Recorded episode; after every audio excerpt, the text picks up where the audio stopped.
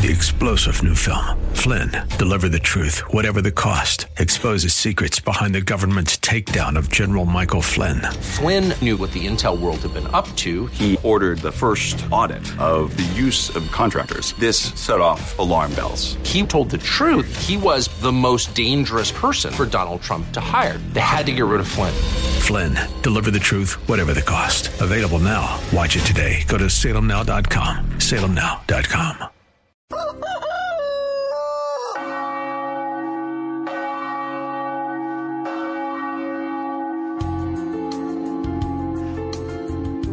Good morning, my dear friends, to all our dear audience on KNUS 710 AM or via podcast.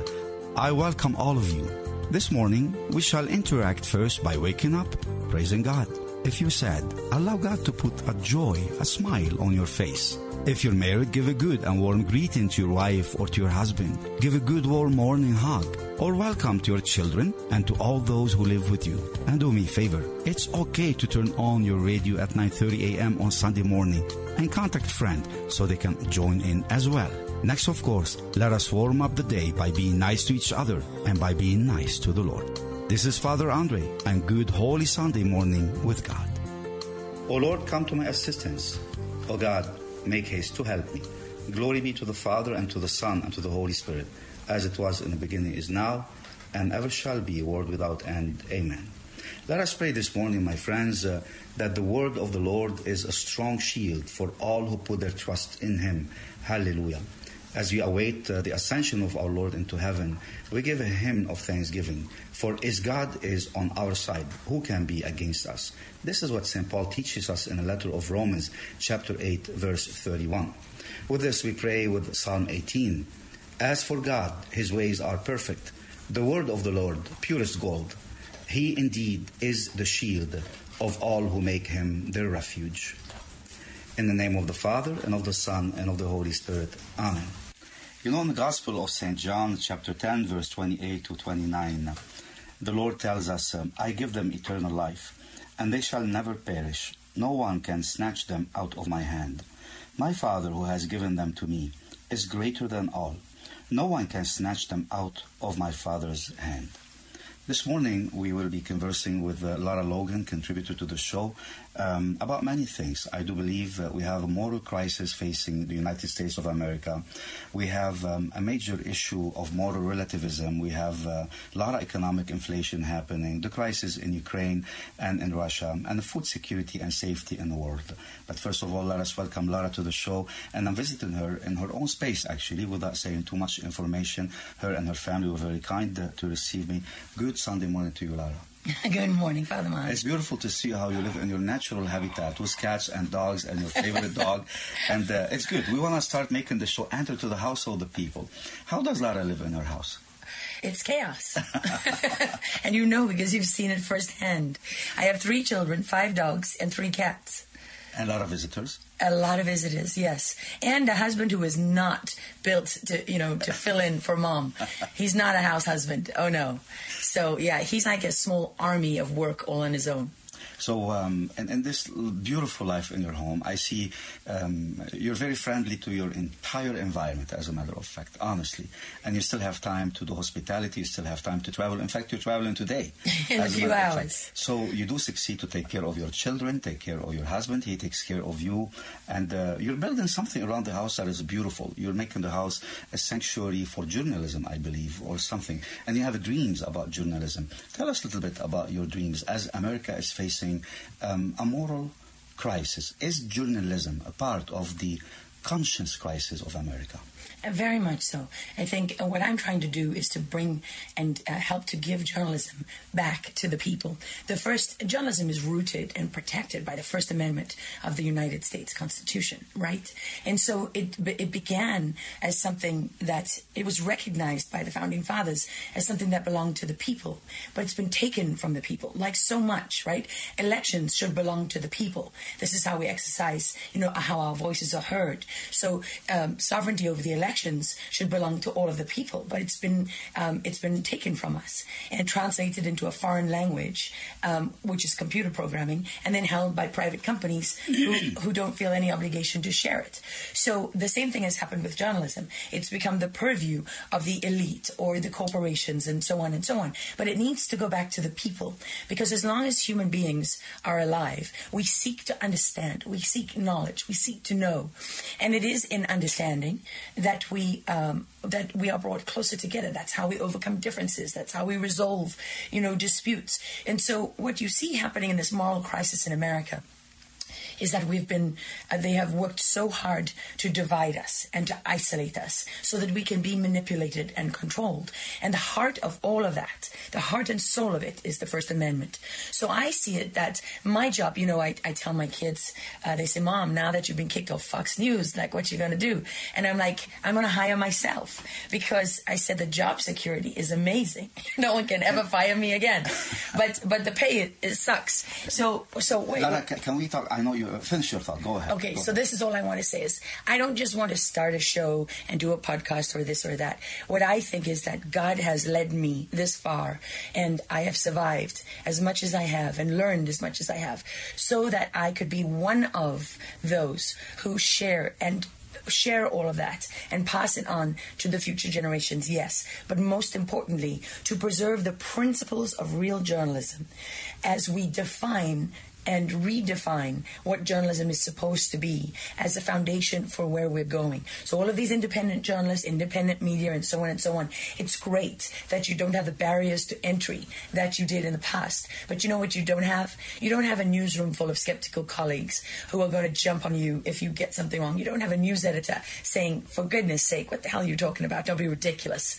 You know, there's no way that's true. Did you do this? Did you do that? Right? You don't have the mentors. You don't have the institutional knowledge. You don't have the, the you know, it's our job as veteran journalists to carry the standards and the principles of journalism and to make sure they don't die. So I am a firm believer that in the moral crisis of America, we do not abandon our institutions. We fight for them.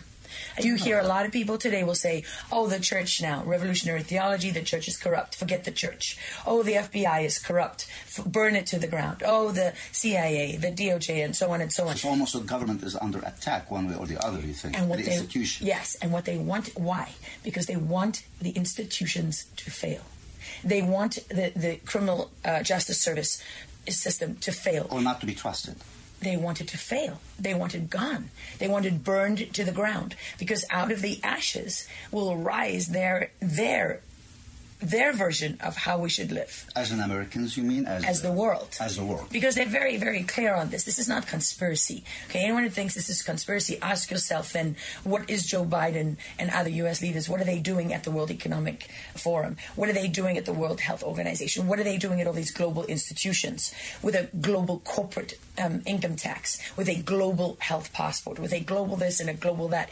They, they are already instituting the policies of a one world order. So we're not really speaking politics, but you're saying, part of the moral crisis of America, or the crisis of the conscience, the crisis of the conscience in America, is that journalism has some responsibilities, and the government has some responsibilities, the people have responsibilities to, to keep the show an educational show, if I may say, not to make it place for um, political, I would say, um, um, um, opinions. Um, is there cancelled journalism, first of all, in America? Is there a what? Cancelled journalism. Oh, of course. I There mean, is. journalism itself is being cancelled because this is what people don't realize is that when we say, say for example, you're a conservative or you consider yourself on, on the right. who cancels the journalism in America? Well, this is what I'm going to get to. When people look at that, right, and they see, oh, CNN online is failing. They were only up for a month. Oh, the New York Times is in trouble. Oh, you know, MSNBC's viewing figures are down. And they celebrate that. What they don't realize is that journalists are being encouraged to basically commit suicide.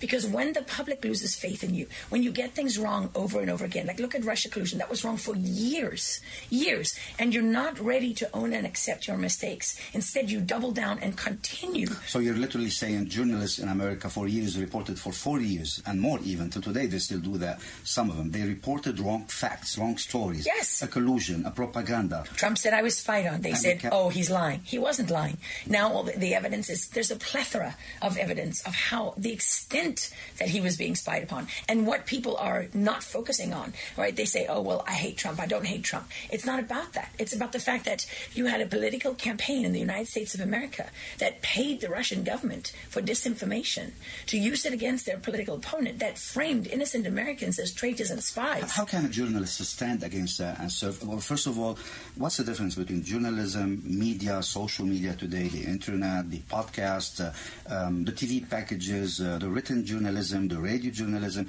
Is all of that part of the same journalism? Is it all one yes, package? It's all part of the same thing because the principles of journalism do not change. Whether you're so, I've worked in television, I've uh, for many many years as well. How most people know me, but I didn't start there. I started in print journalism, and then I was doing a lot of radio uh, at the same time. And so, what what I do is I always work to the same principles and the same standards. So it doesn't matter if I'm working at the newspaper in South Africa when I was a 17 year old kid learning how to be a journalist, or whether I was at 60 Minutes, or where I am now working on my own show. The principles and the standards remain the same. But what is happening is that as journalists are um, basically committing suicide because they're ignoring the standards and the principles, and they're being encouraged to do so by the political operatives that are, are planted within their midst They're and by their masters. They're afraid. Uh, They well, some of them are afraid, and some of them are corrupt, and some of them are ideologically blinded, and some of them are political operatives, and some of them are activists, and some of them, you know, they don't understand the distinctions, or they choose to forget the In a positive light, based on your own expertise, where do we give our listeners, uh, tell them this is where you can listen to true journalism? Where is true journalism today in America? Is there a map for it? And where can Yes. people go? We have a lot of beautiful listeners. They just want to listen to the simple news so they can build the right opinion to do the right action. Yes. Where do they go? Where should they go? Well, there's a fabulous uh, site called Corey's Digs, where you uh, Corey. Um, I believe you know that this is a woman. Although how do we ever know with anything digital? But um, you can not only read these very uh, intelligent, uh, well thought out pieces, but she has all the source documents, right, that are posted there and listed under any subject under the sun. And, um, and so we are in a transition phase at the moment where we are watching the death of the media as we knew it, which is um, it, it- you know, in some ways it is sad. In some ways it is it is tragic. But it's also a great thing because think about it this way: for the first time in how long, we get to define and uh, and really form and create journalism as it will be for the next hundred years, say, right? So instead of just looking at what we lose, I'm more focused on what we gain, what our responsibilities are to build. Like I don't want to leave my children with nothing. I don't want to leave my children with a bunch of propagandists and disinformation, right? I don't want to leave them in a world where we don't believe that there are any principles that guide real journalism and that there are no standards. Because it's those standards and principles that protect us from our own bias. We are all biased. It's impossible not to have bias. Does journalism report a story today in America, or it uh, lies and covers about a story? Well, it depends. So, you know, there's as long as newspapers have been around, you have had opinion pages, right? Where people can give their opinion. It is part of media. But what you have today, for example, at the New York Times, which is supposed to be the gold standard of journalism, you see them presenting opinion as if it's fact. And what you also find in the colleges is that students are being trained to accept certain things as absolute truths, where they're not even true at all. Like, for example, you know, I almost fainted the first time somebody said to me that the Democrats were the party of the KKK because we live with this absolute truth that anything on the right is racist and must have been you know responsible for every racial tragedy and injustice and that the democrats are the opposite. And that is not actually true. So when you uh, you're not allowed to challenge these narratives today because they fear the truth. And the truth actually is the only thing that stands up to being challenged and to being questioned. So, you know, a good indicator of when people are lying is when they don't want to be challenged, right? They don't want to discuss the substance of the argument. Well, that's because they can't win on the substance. So now they're going to resort to other tactics. So what has happened to journalism today is that uh, much of the journalism that we have always noted and relied upon has uh, has basically um, torn itself to shreds. If we were to look at, uh, you know, at some ethical issues or moral issues or social issues in America today, we see privacy, confidentiality, um, with their many dimensions, have been attacked in America. We see socially vulnerable vulnerable populations today in America, whether by race, by color, by gender, by by by religious also as a religious group as well. You know, um, health insurance discrimination, for instance, employment discriminations, um, individual responsibility, race and ethnicity, implementation issues, and of course add to this the um, religious issues in, in, the United States, like religious freedom. You know, the sex revolution, uh, the education about um, when and at what time and who is responsible for the education of the children. You know, uh, when it comes to their physical education, to their sexual education, uh, the rights of the parents, the school board, and all of these um, issues.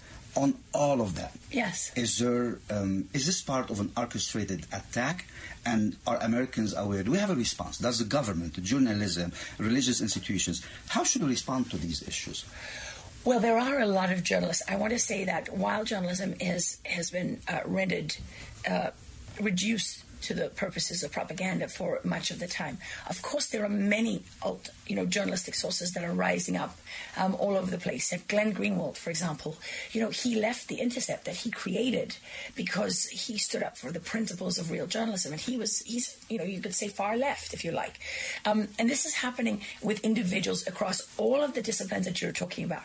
There are parents who are standing up against school boards and against the corruption of their children's education there are doctors and nurses and frontline healthcare workers who are standing up against um, what they have seen with the vaccines or the, you know, whatever you want to call it, the experimental treatments, and what, depending on your on your view.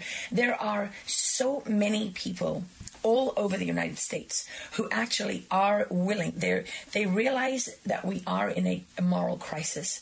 They realize that we are in an existential crisis, and they know that there's no going back at this point. They see it all around, and you know who else sees it? The people who are intent on destroying this country see it. They measure it they measure it mm. because look the disinformation bureau that just fell apart it's been put on pause and the person who was chosen to lead it the psychotic lunatic right she had to resign that's obviously my opinion versus fact. Opinion. Yes, yes, yes. but you're asking my opinion.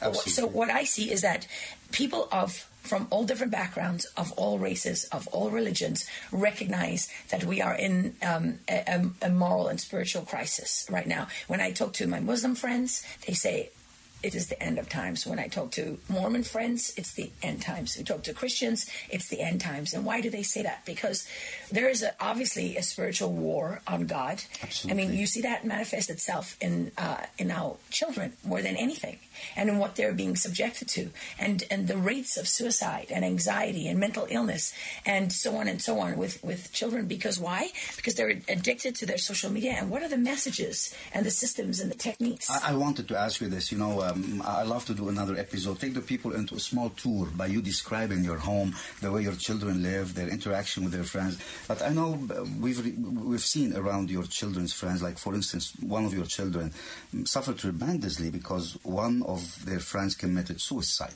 And I was looking at the rate of suicide in the U.S. It's probably over 50,000 people actually commit suicide, and the number of youth, of children, it's through the roof. It's through the roof. Yes, and, and you care for, and this is why we're talking about the existential crisis in America and the, the, the effects, the net effect of Roe versus Wade, the, the women's health, uh, the um, the, the okay, children so, so are not born, and all of that. These these things are manipulations, manipulations, right? Because when you see Roe versus Wade, what does it really effectively change? In the United States of America, what, what doesn't get communicated well overseas, because it's by design, is that the states have a lot of rights, that this is a republic. We hear about democracy, democracy, democracy all the time.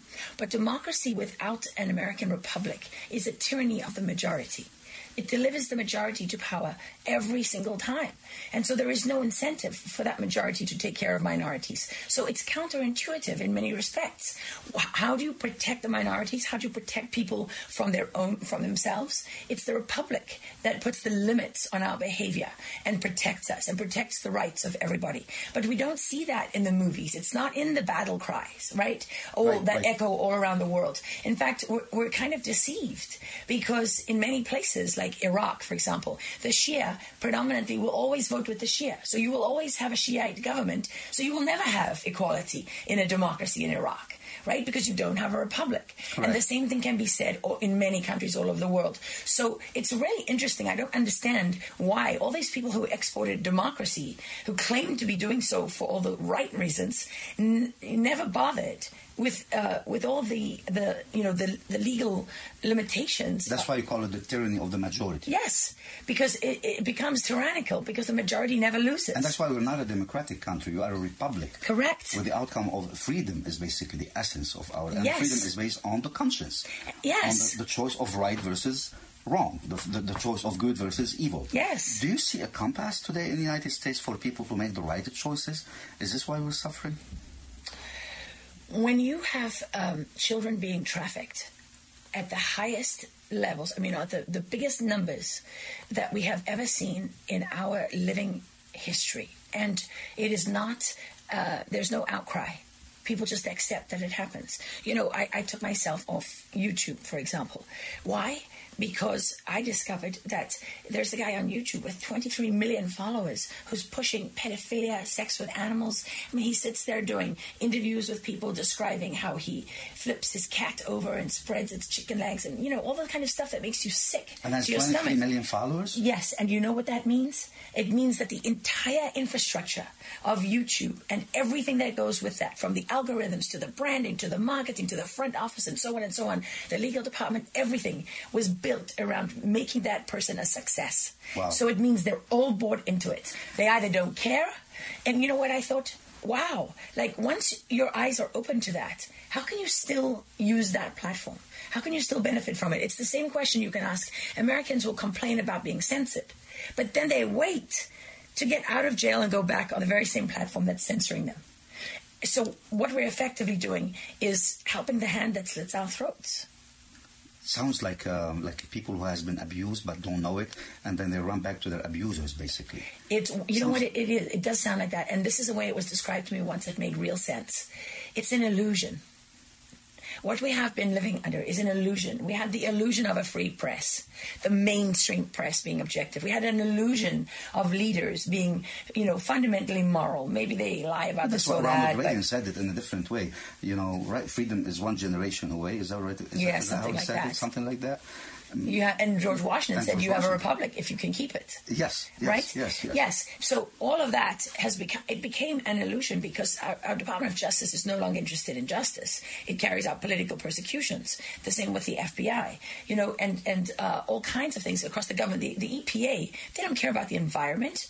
They care about implementing a globalist strategy that has got nothing to do with protecting and preserving the environment and everything to do with controlling humanity.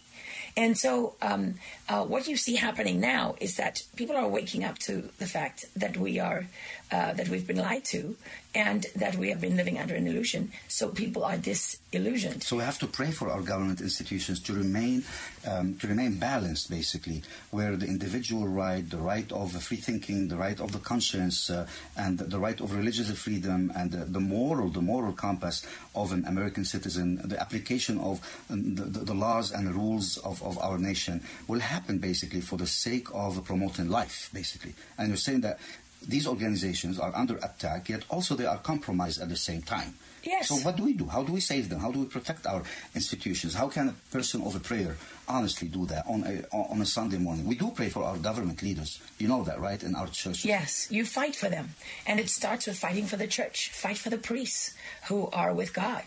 Right. All right, and Right. Uh, and look at look at how they've changed the words of the prayers with revolutionary theology, and how they've changed the meaning of the prayers, and how they're um, So be mindful of the attack. be mindful of the attack. Don't throw the institution. Right. Don't throw the institution. Fight for the institution. Mm-hmm. Because you know why? This is why it's so important. Because what do they seek? They, they don't want those institutions. They stand in their way. So if and, and it's very difficult to destroy the entire institution because it's really entrenched and people believe in it and it's vast and there are good people there. So what they want is for us to lose hope. They want us to believe that it cannot be saved, that uh, that there's no way to win, that we're outnumbered and surrounded. And then what do people do? They surrender. They surrender. And if we surrender, we play right into their hands. Because it is only through our surrender that that they can actually take over everything and control us. There is no greater force motivating force than hope. Hope drives us. It keeps us through everything. And so your what, what you should never do on a sunday morning when you're praying what you should never forget even in your darkest moments never let them break your spirit Amen to that. And Lara, thank you so very much for this beautiful episode. Now we see but a poor reflection as in a mirror, says St. Paul. Um, then we shall see face to face.